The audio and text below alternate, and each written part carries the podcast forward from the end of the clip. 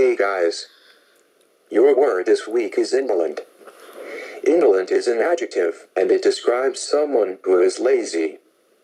Aaron has had a bad week and is feeling indolent about doing this video, so I am doing it instead. I hope you enjoy your word this week.